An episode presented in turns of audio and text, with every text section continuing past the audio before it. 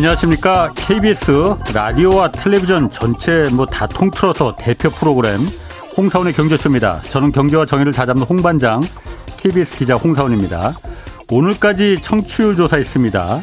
어제 유튜브 댓글에서도 뭐 경제쇼가 청취율 1위 이거 만들어 줘야만 홍반장 내려가지 않는다 이런 걸 많이 올랐는데 감사합니다. 뭐 경제쇼가 사실 이미 뭐 사실상으로야 1위지만은 실제 청취율 조사에서는 뭐 그렇게 상위권에 들어가지 못하거든요. 뭐 아니 뭐 최경령이나 주진우보다 제가 뭐 빠지는 게 그렇게 뭐가 있다고 말이죠. 그래서 이번에 이번엔 정말로 1등 한번 만들어 보려고 합니다. 그래서 이 홍사원의 경제쇼 1위 만들기 청취자 사은 이벤트 오늘도 마련했습니다. 아, 홍사원의 경제쇼 이거 괜찮으니까 한번 들어보라고 지인 두 분 이상에게 전화해 주실 분들은 짧은 문자 50원, 긴 문자 100원이 드는 샵 9730으로 이름하고 연락처 주소 보내주세요. 7분 추첨해서 5만원 상당의 백화점 상품권 보내드릴 예정인데 이 문자는 경제쇼 끝나기 전 5시 전까지 보내주셔야 됩니다. 아, 뭐 이번 청취율 조사에서 혹시라도 정말 만에 하나 경제쇼가 1등 못하게 되면은 진짜 목수한다고 내려갈지도 모르겠습니다. 자, 청취자 여러분께 달렸습니다. 자, 홍사원의 경제쇼 출발하겠습니다. 유튜브 오늘도 함께 갑시다.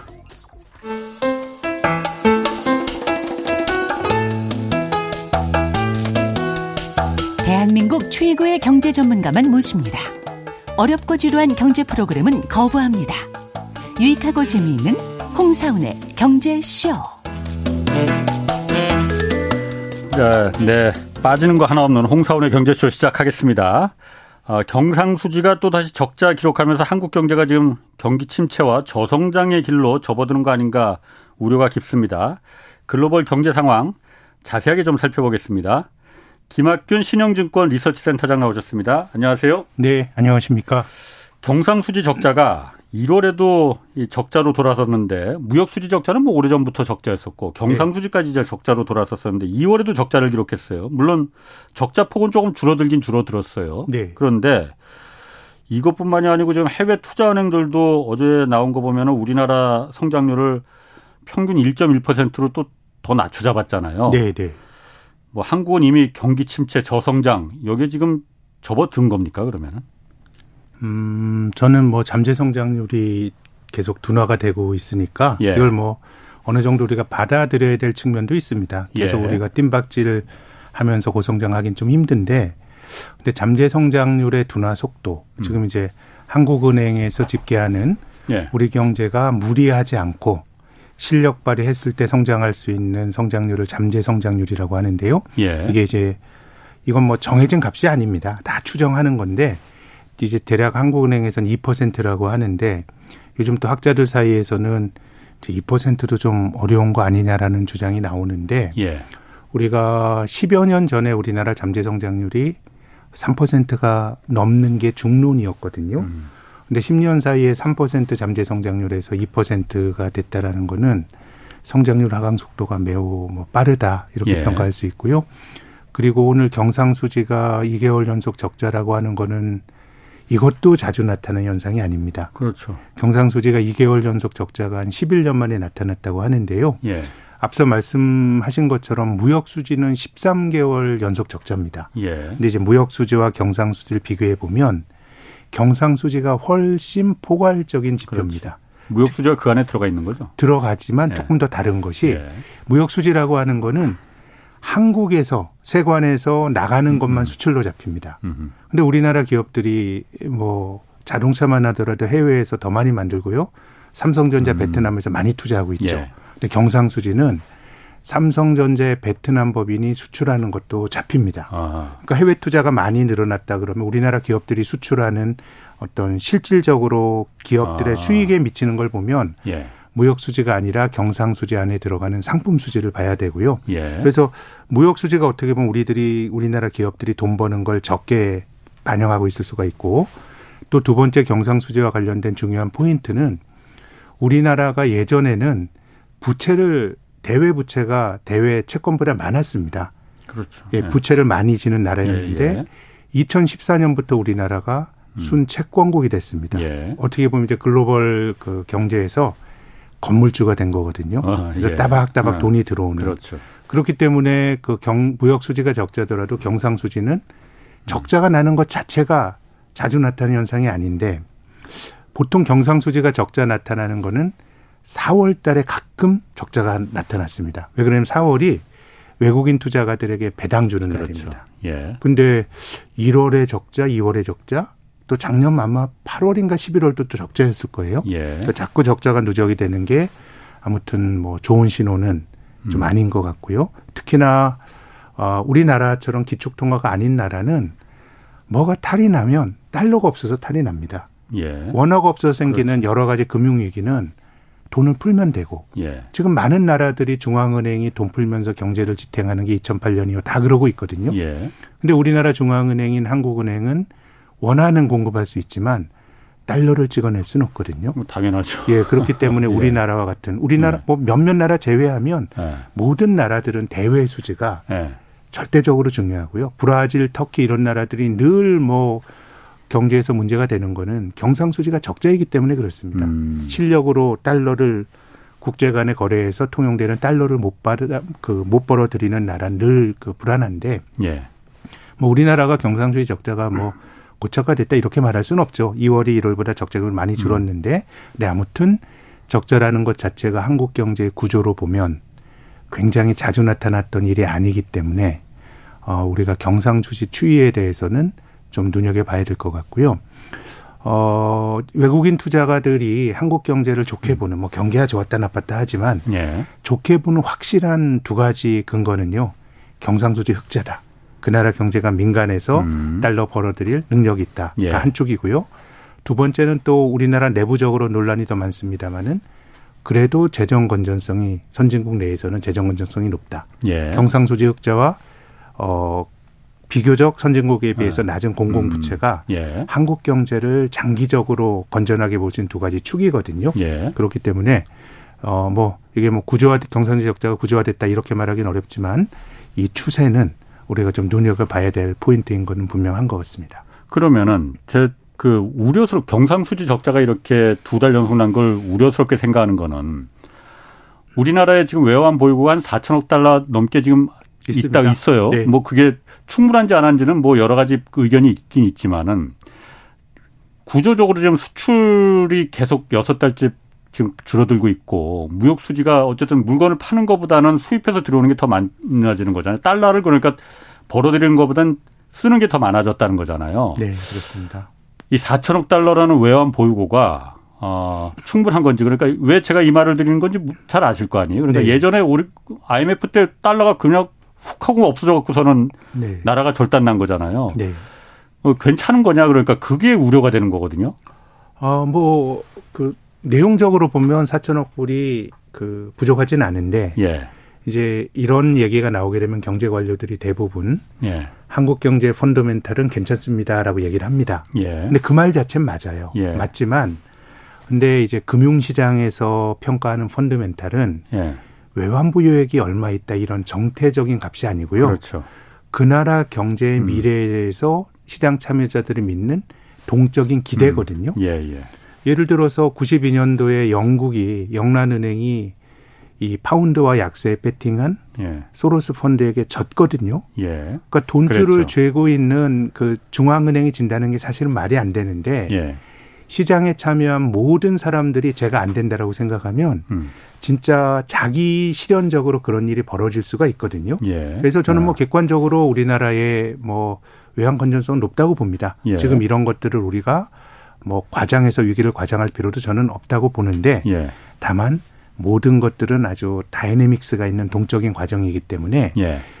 잘안 나타, 안 나타났던 일이 일어나면 일단 우리가 아이 괜찮겠지가 아니고 경계심을 가지고 봐야 됩니다. 모든 상황의 변화가 예, 예. 주식도 올라갈 때 늘 기술적 반등으로 아이 많이 빠졌으니까 올라가는 거야 하다가 그렇지. 추세적으로 올라가는 거고 떨어지는 것도 마찬가지이기 때문에 예.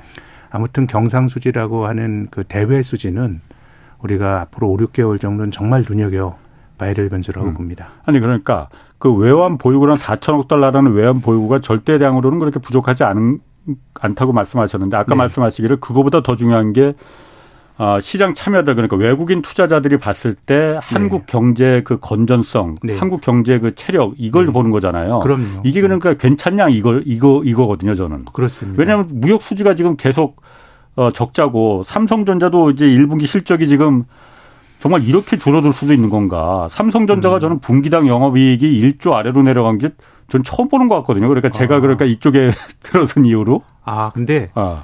뭐 반도체는 원래 비즈니스가 음. 그런 비즈니스가 벌때 많이 벌고 아, 아. 어 그나마 삼성전자는 반도체뿐만 아니라 가전이나 휴대폰도 하니까 흑자고 예. 오직 메모리 반도체만 하는 SK 하이닉스는 아예 적자가 나고 예. 굉장히 이제 부침이 심한 것 같긴 하고요. 예. 근데 제 생각에는 반도체 사이클이야 이거 못 봤던 현상은 아닌데 예. 이제 경상수지나 이런 것까지 포함해서 말씀드리면 이제 두 가지가 예. 아, 문제가 되고 첫 번째 뭐 중국입니다. 예. 우리가 뭐 중국에 중국에서 돈을 많이 벌었다는 예. 거는 우리 경제쇼에서도 여러 번 말씀드렸는데 예. 지금 중국 경제가 어쨌든 좋아지는데 예. 3월까지는 대중 수출도 안 좋고 대중 무역 수지도 적자니까 이게 정말 구조화 되느냐가 좀 중요한 관전 포인트고요. 예. 또 반도체와 관련해서 말씀드리면 그냥 순수한 경제적인 그 순환 논리로 보면 이 비즈니스는 원래 좋았다 나빴다 하는 거니까 예. 봐왔던 모습입니다. 예. 얼추 과거의 패턴으로 보면 삼성전자가 감상까지 발표했다 그러면 업황이 이 그 비즈니스의 내재가 된 사이클로만 보면 바닥 근처일 가능성이 높고 그러니까 오늘 주가는 올랐잖아요. 예. 이 반응이 제 생각에는 나름 합리적인데 근데 지금 경제 외적인 음. 논리들이 예를 들어서 이 반도체에 대해서 조금 말씀을 드리면 반도체는 너무너무 사람들이 업황이 좋다 그럴 때 일단 투자하는 입장에선 조심을 해야 되는 것이 뭐 우리가 최근에 챗 GPT로 반도체 수요가 늘어난다 이런 말도 맞는데요. 예. 투자자의 관점이나 기업 이익의 관점에서 보면 반도체는 수요가 아니라 공급이 훨씬 중요합니다. 생산. 투자자 입장에서? 예, 그러니까 어떤 어. 어떤 의미냐면요. 반도체는 이 저는 뭐 좀 투자자 입장에서 정말 어. 어려운 업종이라고 보는 게 예. 아까 이제 반도체는 잘못되면 이게 적자까지도 나고 이런 말씀을 네. 드렸는데 그런 거 아니고 업황이 나쁘더라도 다 사이클이 있으니까 이게 적자까지 않고 뭐 떨어지 한 20, 30% 이익 줄어들고 이런 게 안정적인 비즈니스거든요. 예. 그리고 또 반도체 기업이 돈을 많이 벌면 이걸 좀 이제 기업에 유보해 놓고 주주들에게 배당 주고 이게 또 안정된 비즈니스의 특징인데 예. 반도체는 둘 다 아닙니다. 돈을 벌면 대규모로 투자를 해야 됩니다. 그렇지. 장치 산업이니까. 예. 근데 이제 기업 입장에선 투자 잘못하면은 기업이 나빠지니까 예. 미래에 대한 수요가 굉장히 좋을 때 투자를 해야 되고요. 예. 또 반도체는 대규모 투자가 들어가니까 돈을 많이 벌었을 때 투자를 해야 됩니다. 그렇죠. 그래서 반도체는 그렇죠. 투자가 그 시작이 됐다. 반도체가 뭐 생산 시를 음. 늘릴다 그럴 때는 돈도 많이 벌었고 미래에 대한 전망도 가장 좋을 텐데 음. 근데 중요한 건 반도체는 스스로가 반도체 사이클의 그, 그 어떤 하강 사이클에 골을 깊게 하는 게 투자를 늘리면요. 더 효율 좋은 반도체가 쏟아져 나오니까 단가가 떨어집니다. 음. 그럼 이익이 나빠져요. 예. 그러니까 투자가 늘어나면 어떻게 보면 그 투자는 굉장히 반도체 업종에 대한 장밋빛일 때 투자 의사 결정이 내려지는데 예. 그 투자의 미래는 단가 떨어지고 이익이 지금처럼 적자까지 반전이 되는 게 예고가 된 사이클이니까 반도체는 투자가 늘어날 때 주식을 파는 게 맞고요. 음. 오히려 감산한다 그러는 건 공급을 줄이는 거거든요. 예. 투자를 어, 어. 안 한다. 이럴 땐또 예. 주식을 사는 게 맞으니까 예. 어떻게 보면 반도체 주식은 과거의 사이클로 보면 지금 이제 바닥 부근인데 예. 근데 이제 여러 가지 뭐 그 경제 외적인 논리가 중국에 과연 어떻게 할 거냐. 음. 우리나라가 중국에서 반도체를 제일 많이 생산하는 나라고요. 예. 또 중국 한국 반도체 시장 가장 큰 시장도 중국인데 예. 그럼 금년 올해 10월, 10월 이후로 어떻게 될 거냐? 작년 10월에 미국이 반도체법이라고 하는 걸 만들어 줬는데 이 그 뭐 이제 신공정 장비가 금년 10월부터는 못 들어간다라고 하는 게 지금까지 일단 미국이 말하는 거거든요. 10월까지는 유예를 해준 거죠. 유예를 그러니까 해준 거죠. 예, 예. 근데 이제 그 확률이 매우 큰 게 그 신공정 장비를 파는 나라가 네덜란드의 ASML, 음. 뭐 일본의 도쿄 일렉트론 예. 이런 회사인데 일본은 뭐 진작에 미국 편 들어가지고 미국보다 네. 더 앞장서 가지고 중국과 거래를 우리가 좀 그 끊을래 이런 쪽의 네. 스탠스까지 쓴 거고 네덜란드의 ASML은 좀 미국에 대항을 했었습니다. 처음엔 좀 했었죠. 예, 자기들 네. 입장에서 네. 중국이 제일 큰 시장인데 이러면 어떡하냐 하다가 예. 뭐 어떤 이유에서 이제 중국 쪽으로 돌아섰거든요. 아니 미국 쪽으로 돌아 미국 쪽으로 미국 예. 쪽으로 돌아섰거든요. 예. 그럼 이거는 이건 뭐 우리나라 기업인들이 해결할 수 있는 게 아니고요. 예. 우리가 미국으로부터 음. 양보 내지는 음. 유해를 얻어내지 않으면 굉장히 어려워지는 거거든요. 그래서 우리가 우리나라 반도체 기업이 300조 투자한다. 뭐 아주 장기간 하는 거지만 굉장히 용, 고마운 용이네. 일이죠. 예, 예. 그렇지만은 한편 기업 입장에서 생각해 보십시오. 멀쩡하게 중국에서 돌아가고 있는데 이게 어떻게 될지 모르고 미국에서도 또 투자하기로 약속해 놨거든요. 음. 그러면 제가 앞서서 반도체 주식은 공급이란 게 중요하다고 말씀드렸는데 예. 과연 그렇게 대규모로 투자하면 어. 이게 그 비즈니스가 될까? 제대로 돈을 벌 수 있을까? 그런 생각이 들거든요. 예. 그래서 제 생각에는 이건 뭐 기업에서 다른 영역으로 음. 우리나라 뭐 공무원이나 정치 영역으로 넘어갔다고 생각하는데 이런 것 관련해서 한국 반도체 산업이 연착륙할 수 있는 그런 환경을 예. 잘 만들어 줘야 된답니다. 뭐 음. 이번 이번 달에 한미 정상회담 하고 그러지 않습니까? 그렇죠. 뭐 그런 것들에서 우리가 조금 뭔가 그 세금 내는 보람을 얻을 수 네. 있게 그런 성과가 있어야 된다고 봅니다. 어, 세금 내는 보람. 중요한 얘기 해주셨습니다. 뭐 어쨌든 이번에 한미 정상회담에서 그 부분도 이제 IRA법하고 이제 반도체 지원법을 네. 어, 아마 의제로 상정이 되겠죠. 뭐 그러니까 그 가서 뭐 그래야 된다고 예. 봅니다. 또 이게 보면 예. 뭐 아주 일관되지도 않아요. IRA라고 하는 인플레이션 억제 법안도 예. 저는 그 법안 어디에 인플레 억제가 들어가 있는지 잘 모르겠어요. 어. 이게 뭐 그게 뭐 자국 산업 진흥책이고 예. 자사주 사는 거에 대한 어떤 뭐 규제 이런 예, 것들이 그렇지. 어떻게 인플레 에 억제와 연결이 됩니까? 어. 이번에 그 2차 전제 관련해서 거 아니에요, 그냥? 뭐 저는 그렇게 물론 예. 굳이 따지면 예. 이것이 80년대 초에 미국의 공, 그 공급 경제학이라고 하는 예. 그 레이건 행정부 공화당의 보수 우파 경제학이 있었어요. 이건 예. 뭐냐면 70년대도 인플레이션이 되게 이슈가 됐었거든요. 그러면 가격을 물건 가격을 떨어지는 게 인플레를 잡는 거니까 가격을 떨어뜨리는 방법은 수요가 줄어들든가 음. 금리 올리는 긴축이 그런 방법이고요. 예, 예. 공급을 많이 늘리면은 가격을 떨어뜨리는 요인이거든요. 그렇죠. 그래서 예. 그때 레이건 행정부 의제는 세금도 깎아주고 규제 완화해서 예. 민간의 어떤 자율성을 살려서 공급을 많이 늘리는 게 공급주의 경제학의 핵심인데 예. 그뭐 비판도 많이 받았고 그래서 IRA라고 하는 거를 뭐 굳이 그런 관점에서 해석을 하면 뭐 자국 주도의 음. 그 산업 정책을 해서 생산성 혁신시켜서 어, 인플레를 좀 낮추자 뭐 굳이 말하면 그렇게 해석할 수도 있지만 그건 거의 억지에 가까운 네. 것이고요. 이번에 2차 전지 관련해서도 이 뭐 우호적인 나라, 우호적인 기업, 비우호적인 기업 뭐 이런 그 선을 긋는데 우호적인 나라는 미국과 FTA를 그렇죠. 맺은 나라인데 우리나라는 해당이 당연히 됐. 근데 일본은 FTA 안 했거든요. 그러니까. 근데 넣어요. 네. 그러니까 이것이 제 생각엔 ILL이라고 하는 것도 제 생각 미국인들의 고민이 담겨 있는 거겠지만 일본의 외교력일 수도 있습니다. 뭐 정립된 게 아니니까 예. 매우 그 가변적인 것 같아요. 예. 그런 거라 그러면 우리가 얻어낼 수 있는 것들은 좀 많이 얻어내야 된다고 저는 봅니다. 알겠습니다. 그 성장률도 지금 굉장히 지금 아까도 잠깐 말했지만은 주요 투자은행들이 지금 올해 1.1%까지 평균 네, 네. 뭐 일본 노무라 증권 같은 경우는 마이너스로 그 성장할 거라고 이제 전망도 했고 어, 정부에서도 그러니까 이게 지금 그 어제 그 비상경제 장관회의도 열렸잖아요. 네. 그러다 보니까 이게 사실 성장을 올리려면은 재정을 통해서도 이제 부양할 수 있겠지만은 네. 지금 뭐 사실 재정을 지금 올해 세수도 20조 원이 지금 그 덜 거치게 생겨 구멍나게 생겼다는데 재정도 네. 여력이 없으니까는 어제 추경호 부총리도 민간 투자 활성화 통해서 민간 투자를 통해서 경기 설, 그 성장률을 올리겠다. 이 방향으로 지금 방향을 설정한 것 같아요. 네. 그 어떻게 보십니까 이거는? 어, 일단 그 외국계 금융사들의 우리나라 성장률 전망치 관련해서 말씀을 드리고 싶은데요. 예. 저는 이게 뭐 성장률 전망치라는 게 민간 금융기관이 전망하는 거니까 맞을 수도 있고 틀릴 수도 있는데 네.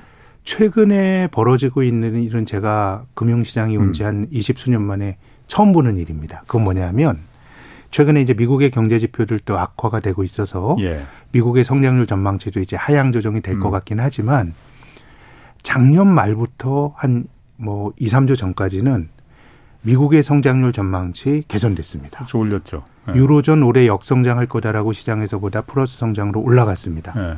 중국도 뭐 4% 후반 성장할 걸로 봤다가 5%까지. 성장 5% 갔습니다. 네.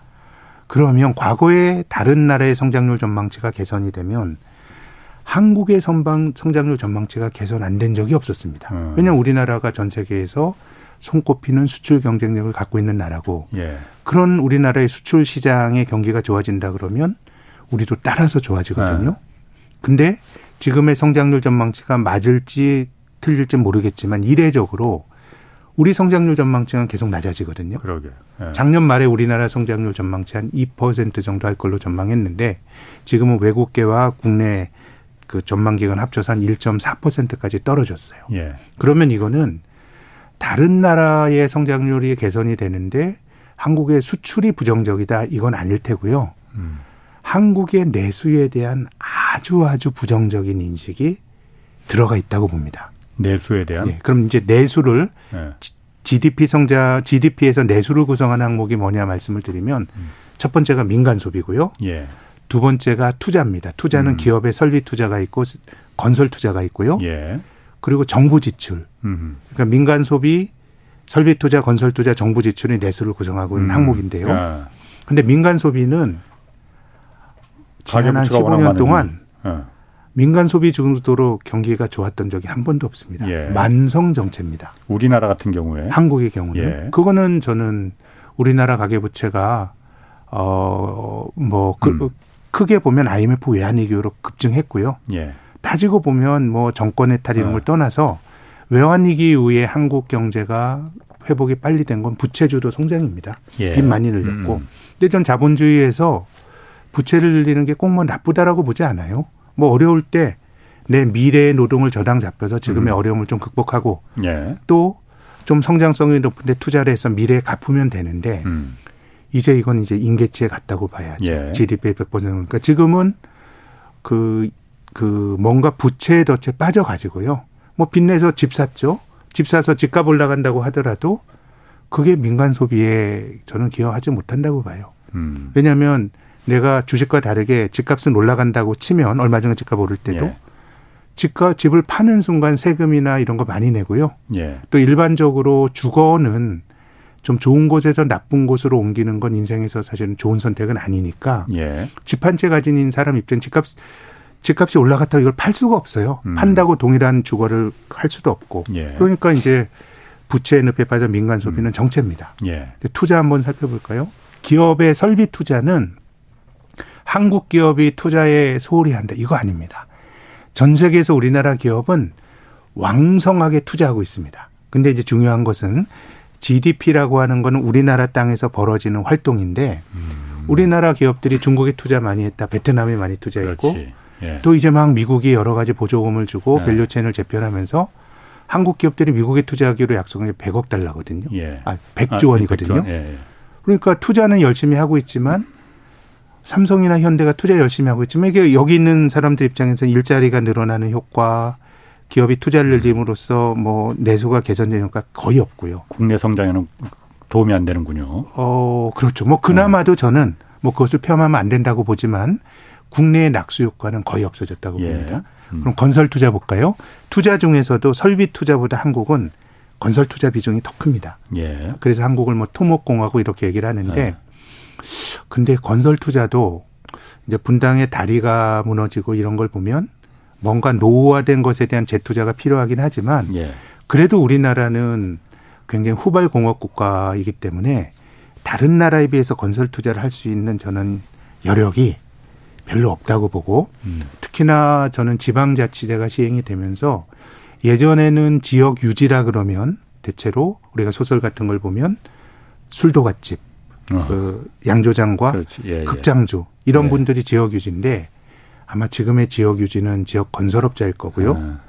어, 또 뭐 이건 뭐 저의 추론입니다만은 지방의회 의원들 직업조사해 보면 건설업자가 제일 많을 것 같아요. 아하. 그래서 건설 투자도 이미 예. 곳곳에 많이 된 것 같아요. 예. 그래서 이제 건설 투자 늘리기도 힘드니까 예. 투자가 성장을 개선하기는 어렵고 예. 이러다 보니까 이제 지난 정부에서는 정부가 재정 지출을 막 썼죠. 음. 그래서 성장률을 끌어올려 그 행위에 대해서는 한국에서 굉장히 격렬한 논란이 되는 주제인데 예. 그래도 일반적으로 좀 진보적인 정부는 시장에 맡겨두는 것보다는 정부가 개입을 해서 좀 시장은 완전하지 않기 때문에 그걸 보완하자라는 입장이고 보수 정부는 어쨌든 뭐 정부가 개입하는 것보다 시장에 맡겨두는 게 좋다라는 쪽이고 그래서 어 우리 정부가 보수적인 색깔이 강한 그 정당이 집권을 했고 그러다 보니까 재정 지출에 대해서도 되게 정부 주도로 성장률을 방어하기가 조금 음. 어렵다는 인식이 예. 뭐 이번에 예산안도 그렇고 추경을 어떻게 할지 모르겠지만 음. 그러다 보니까 민간 소비 원래 안 좋아. 기업의 투자 한국 기업들 해외 투자하기 약속하기로 바빠. 건설 투자 할 데가 없어. 또 정부가 성장률을 가, 그 하강을 막는 재정 그, 재, 그 재정 지출 투자도 좀 둔화가 될 가능성이 높아. 음. 이것이 바로 다른 나라 성장률이 개선이 되는데 한국의 성장률이 눈높이가 낮아지는 주된 이유고 그러다 보니까 음. 참 안타까운 것은요. 저는 뭐 불평등을 집계하는 지표 이런 거 좀 허술하다고 봐요. 많은 가정이 들어가서 그렇지만 진위 계수나 이런 것들을 보면 한국은요. 예. 반도체 경기가 좋을 때 불평등이 더 심화되고. 심해되고요. 예. 반도체 경기가 나쁘면 불평등이 개선돼요. 예. 그러면 이제 불평등은 한국의 내수는 제 생각에 뭐 자영업 경기 이런 거는 변수가 아니라 상수거든요. 예. 거의 기본적으로 계속 음. 안 좋아요. 근데 반도체 경기가 좋으면 낙수 효과가 국민 경제 전체적으로 주긴 어렵지만 반도체 회사 다니는 좋은 회사 다니는 셀러리맨들은 예. 성과금 늘어나고 하니까 예. 이게 그 불평등이 높아지고 예.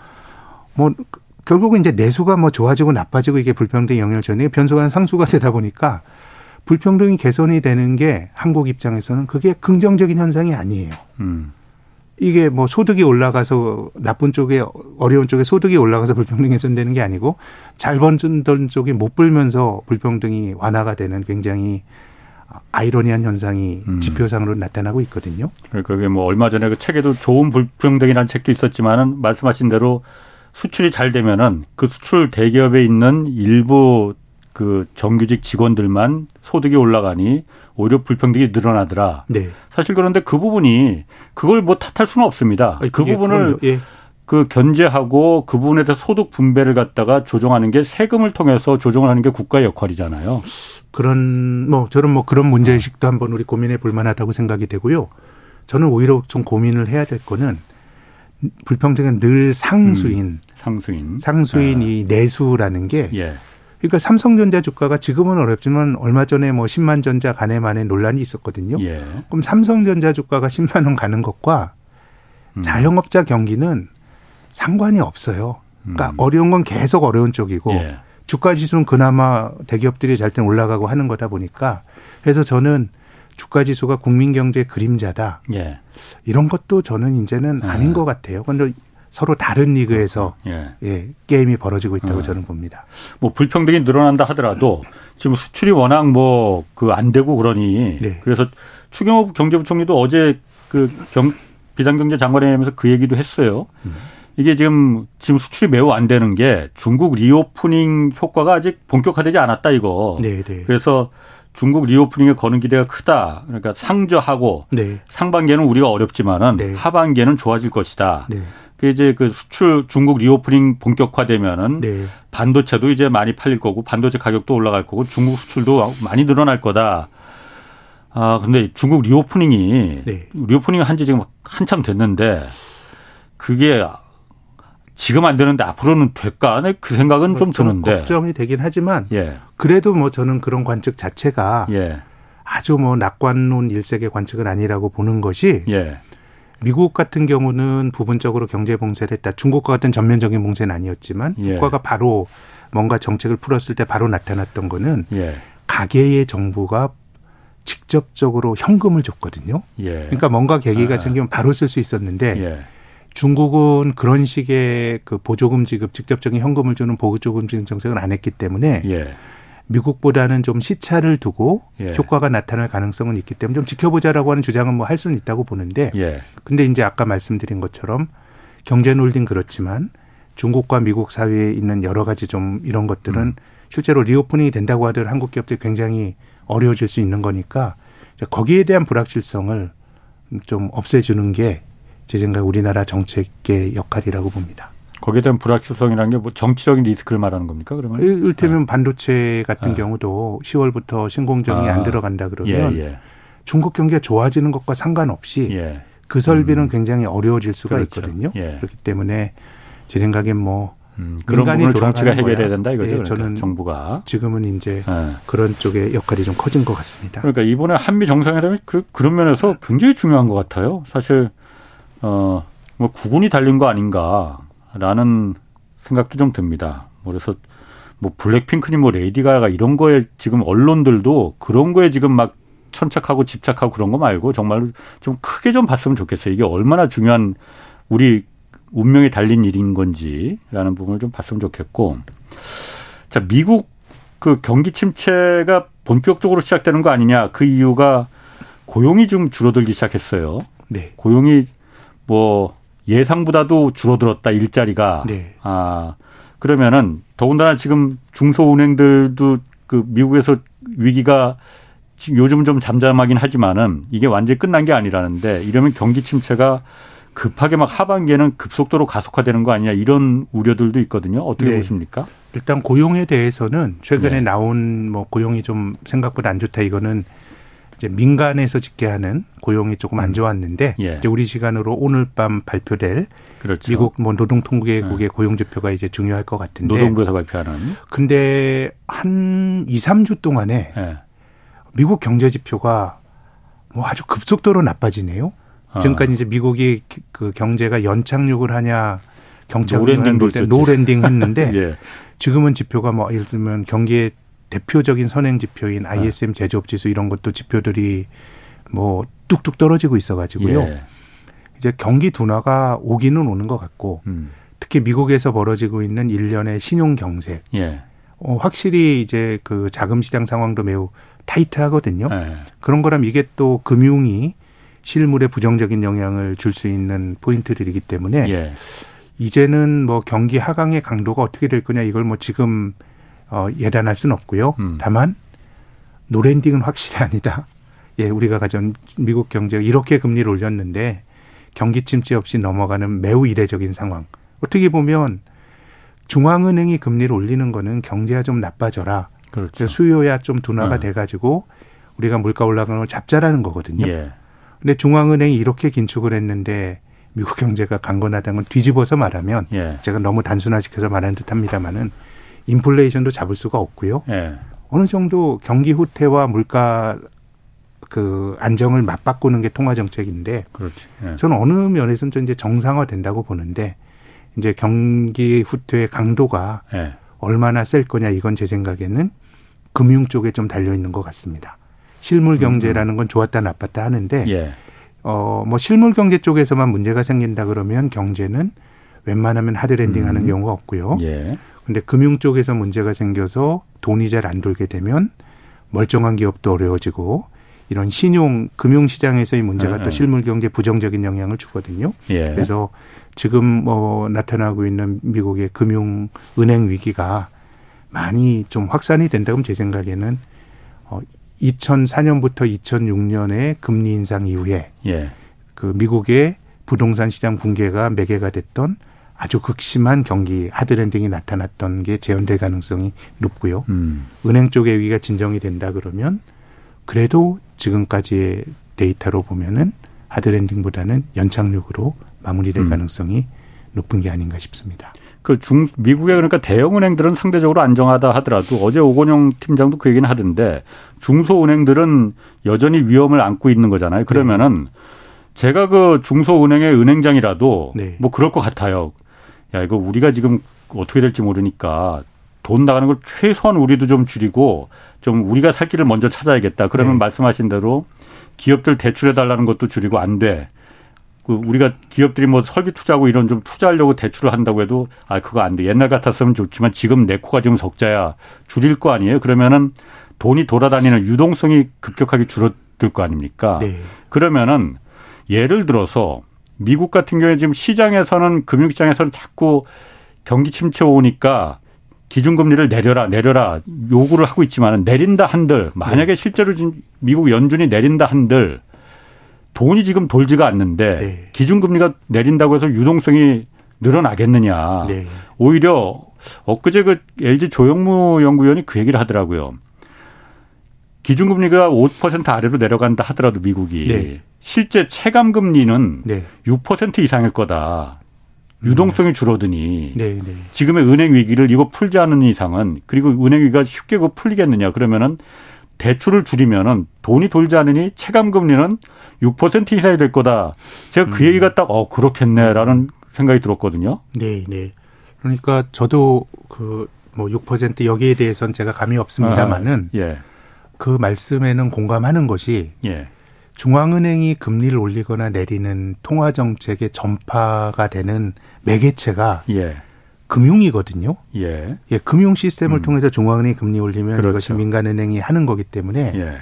이 금융 시스템의 경색이 나타나게 되면 통화 정책도 안 먹히게 됩니다. 아. 전달 경로가 망가지는 거거든요. 예. 그럼 그렇게 됐을 때 중앙은행이 선택할 수 있는 건 뭐냐면 일단 돈을 쏟아 붓는 거죠. 예. 돈을 많이 음. 압도적으로 음. 많이 쏟아 부어 가지고 돈이 흘러 넘치게 하는 건데 이제 저는 지금 인플레이션이 심하긴 하지만 예.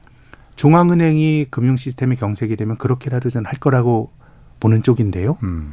왜냐하면 2008년도 리만 브라더스 파산 이후에 나타났던 경기 후퇴에 대한 트라우마가 너무 관료들과 음. 중앙은행가들이 갖고 있는 것 같거든요. 예. 리먼 하나 차라리 구제금융줘서 살리는 게 낫지. 음. 이거 날려버리고 큰일 났다. 사실 예. 잘못된 경제 주체를 벌 주는 건 자본주의의 기강이긴 하지만 뭐 기강 이미 깨졌죠. 뭐 그럼 음. 리먼은 날리고 AIG는 왜 살렸습니까? 예. 그 AIG라고 하는 세계에서 제일 그렇지. 큰 보험회사도 그냥 리먼 음. 이후의 학습 효과로 다 어. 대마불사 자본주의로 온 거거든요. 예. 근데 이제 인플레이션이 심해서 돈을 많이 못불 거다라고 하는 또 생각도 합리적이긴 하나 예. 작년 가을철에 영국에서 벌어진 예. 일을 보면 또 그것도 아닌 것 같아요. 작년 가을에 그 토러스 정부라고 하는 보수 내각이 들어와서 감세해 줄게 하니까 예. 재정 적자가 늘어날 거란 우려로 영국 금리가 확 올라갔거든요. 국채가 헐값이 돼 버렸어요. 예, 그러니까 네. 이제 국채에 투자한 연기금이나 이런 데가 네. 어려워지니까 영란은행이 나서서 돈을 풀었는데 그렇죠. 예. 근데 돈을 푼 상황이 매우 좀 아주 초현실주의적인 것이 예.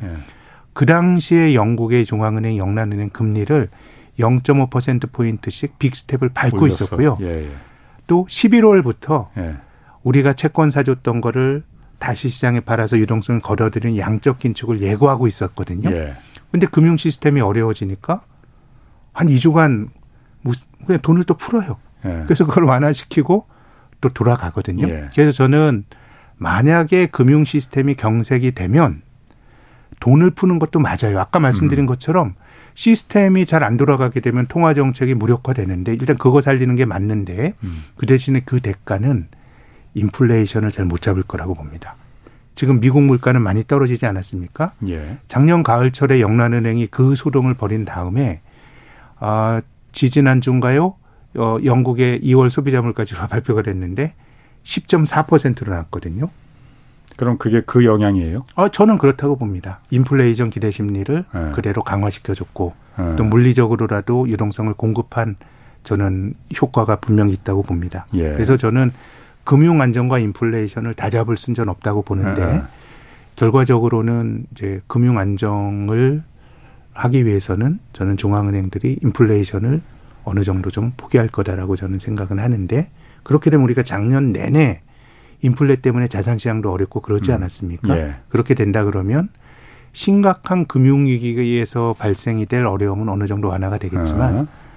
인플레라든가 또 인플레인 상황에서는 장기적으로 위기가 완화가 된다 그러면 금리가 또 낮게 유지가 되기 어렵기 때문에 예.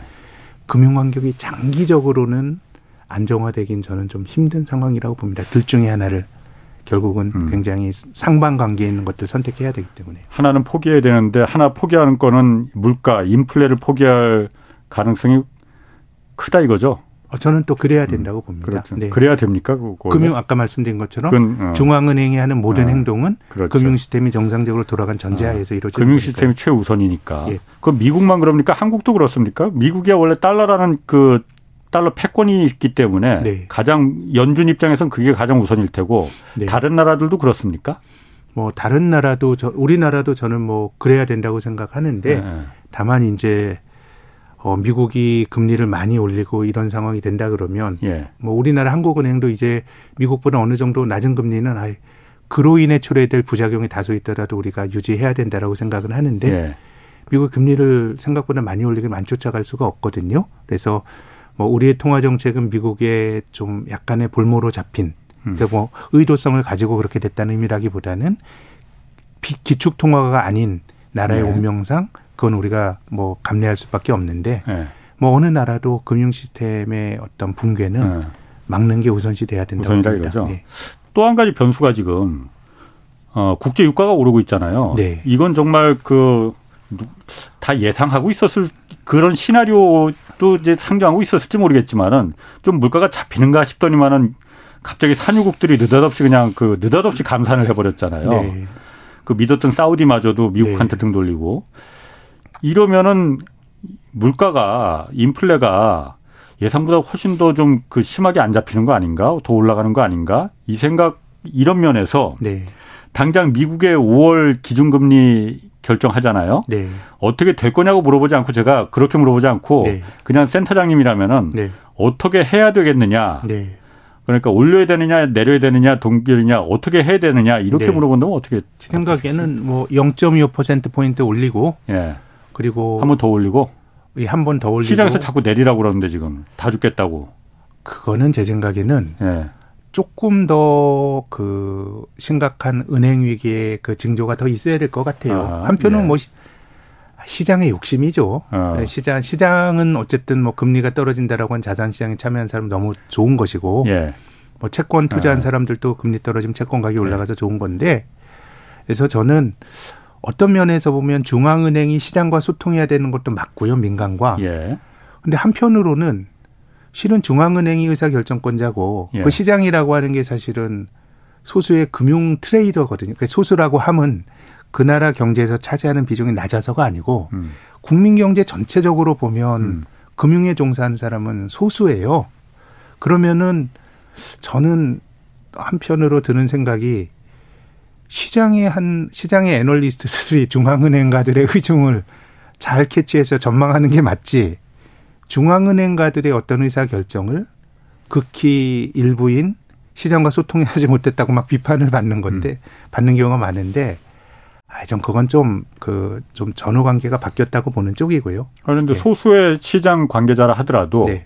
은행 시스템이라는 인지를 지금 잡고 있잖아요. 네, 네. 그러니까 어제 오건영 팀장이 그 비유를 음. 들었는데 과거에 그 물가라는 인지를 이거 잡았다가 이거 별로 안 먹히니까 그거 버리고 은행을 인질로 잡으니까는 연방준비제도가 정말로 이거 고개를 갸웃갸웃 이거 그럼요. 그거잖아요. 또 소수의 시장 관계자라 하더라도 그 정도 큰 지금 어, 인지를 예, 잡고 예, 있으니 예, 예, 예. 아, 제가 어. 말씀드린 거는 이제 약간의 뭐 트레이더들을 소수라고 말씀드리고 싶고요. 아, 보다 아. 정확히는 예. 은행 시스템은 뭐 신경 쓰는 게 맞고 예. 또 은행 시스템이 경색이 되면 예. 그 자체가 금리 인상의 아. 효과도 갖는 겁니다. 돈이 잘 안 돌게 그렇지. 되면 긴축, 아, 그렇죠. 긴축을 좀 어. 압박한 효과가 있기 때문에 체감 기준금리라는 걸 아까 말한 것도 그런 네, 얘기고 그런 게 있기 때문에 그렇기 때문에 이제 아, 그 제가 말씀드린 음. 건 이제 금리를 떨어뜨렸을 때 이해관계를 갖는 네. 음. 자산 시장 참여자들은 조금 이제 소수인 거고 금융 시스템은 뭐 지켜내야죠. 네. 네. 그러면은 미국은 그럼 0.25% 포인트 정도 올리는 게 센터장이면 올리겠다. 센터장이 연방준비제도 의장이라면은 네. 이제 그렇게 말씀하셨으면은 한국은행장이라면은 어, 한국은행이라면은 우리나라 이제 다음 주 11일 날 네. 기준금리 우리도 결정하잖아요. 미국보다 네. 먼저. 네. 우리나라는 어떻게 결정해야 됩니까? 저는 뭐 동결하는 게 합당하다고 봅니다. 어. 앞서서 제가 그 한국의 내수에 대해서 말씀을 드렸는데요. 예. 중앙은행의 금리 결정은 기본적으로 내수 우리 네. 땅에서 경제 활동에 영향을 주는 거거든요. 예. 그래서 이 모든 경제적인 선택이 모든 걸 다 만족시키고 모든 만족스러운 결과를 가져올 수 없어요. 예. 근데 미국이 금리 올리는데 한국이 음. 동결한다, 금리 차가 더 벌어진다 그러면 예. 뭐 이제 외자 유출이나 어떤 환율의 불안 이런 걸 감내해야 되는데 예. 그거를 감내하더라도 저는 어 내수 위축을 예. 어느 정도 완화시키는 게 중요하다라고 생각이 되고 음흠. 또 한편으로는 우리 우리의 원달러 환율이 1,200원까지 갔던 게 2월 초거든 아 금년 초거든요. 예. 1,450원 하다가 그때도 대내외 금리 차는 또 벌어지고 있었습니다. 예. 근데 원달러 환율이 떨어진 거는 한국과 미국의 금리 차를 본 게 아니고 그냥 미국의 통화 정책을 본 거죠. 음, 음. 미국의 금리 인상이 멈춰질 거다라고 생각을 네. 하면 이제 원화 가치는 안정이 되는 거고 예. 원화가 가진 신뢰도와 달러가 가진 신뢰도가 같지 않습니다. 우리 그렇죠. 원화를 비하는 게 아. 아니라 기축통화 달러 권위가 훨씬 크니까 예. 환율도 음. 이두 나라 사이의 그 이자율 격차가 의미가 없다 이렇게 말할 수는 없지만 예. 이 나라가 금리를 계속 올릴 거냐 말 거냐에 대한 의사 결정이 환율에 더 본질적인 영향을 음. 주기 때문에 예. 일단은 뭐 이제 미국이 5월 초에 한번 0.5% 올리고 그 다음은 좀 동결할 거다라고 하는 게 금융시장에서 많은 사람이 갖고 있는 기대치이니 한국은행은 음.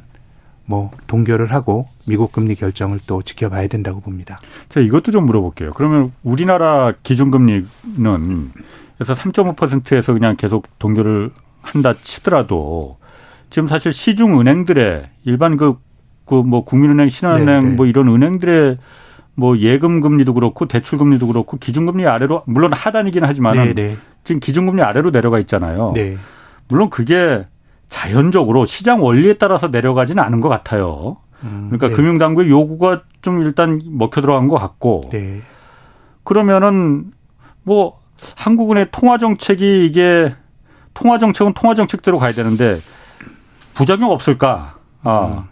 제가 뭐 여러분께 좀 그 묻고 있습니다. 이게 네. 잘, 잘 모르니까. 그래서 여러분들의 의견을 좀 한번 좀 종합해 보고 싶은데 어떻습니까? 그래서 뭐 이제 중앙은행의 통화 정책이 아. 시장의 힘이 강해지면서 무력화된다. 이런 것들은 중앙은행가들이 예. 자조적으로 얘기를 많이 하는데 예. 이걸 뭐 시장 입장에서 보면 이제 미래에 대한 기대치. 예. 아, 이제 뭐 그, 그 금융 시스템도 안 좋고 미국도 금리 올리기 어렵고 예. 미국 경제도 나빠질 가능성이 높고 예. 그럼 이제 금리를 낮출 낮출 수 있다는 기대 이렇게 기대가 반영이 된 거거든요. 예. 그래서 이제 제가 드리고 싶은 말씀은 중앙은행이 그런 상황이 와서 금리를 낮추더라도 예. 역으로 시장 금리는 더 많이 안 떨어질 수 있습니다. 예. 지금 미국이나 한국이나 시장에서 형성이 된 금리는 중앙은행의 상당 부분의 완화까지도 반영하고 있는 수준인 것 같거든요. 음. 그렇게 본다면 우리가 지금 경험하고 있는 금리 예. 이거는 상당히 장기간에 걸쳐서 예.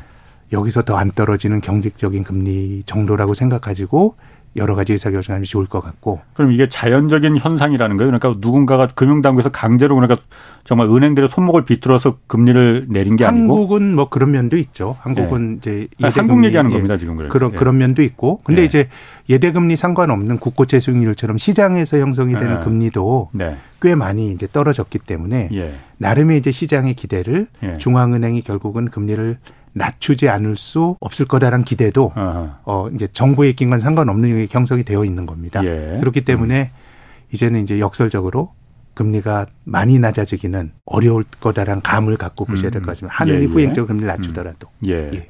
그러니까 시 그러니까 국채 시중 시장 금리는 그러니까 지금 계속 내려와서 기준 금리도 네. 빨리 내려와라라고 네. 이제 희망을 계속 그리고 요구를 이제 하고 있는 거고. 네.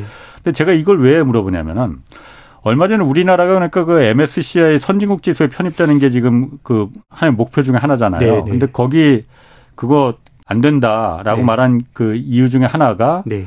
어, 한국에서는 이번에 보니까는 은행들의 은행들이 지금 그 관치금융으로 너무 들어가고 있다.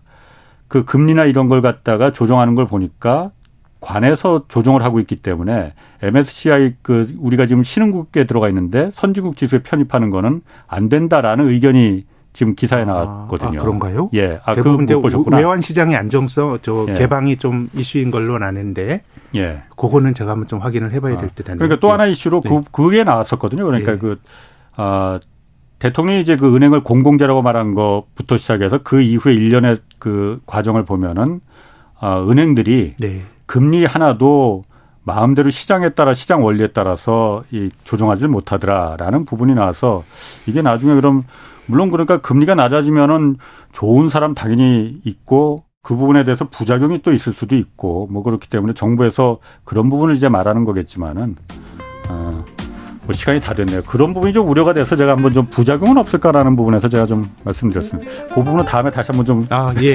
예. 재미난 주제인 것 같습니다. 예. 자, 김학균 신영증권 리서치 센터장 함께 했습니다. 고맙습니다. 감사합니다. 오늘 청취율 조사 기념 이벤트 당첨자 7분은 홍사원의 경제쇼 홈페이지에서 확인할 수 있습니다.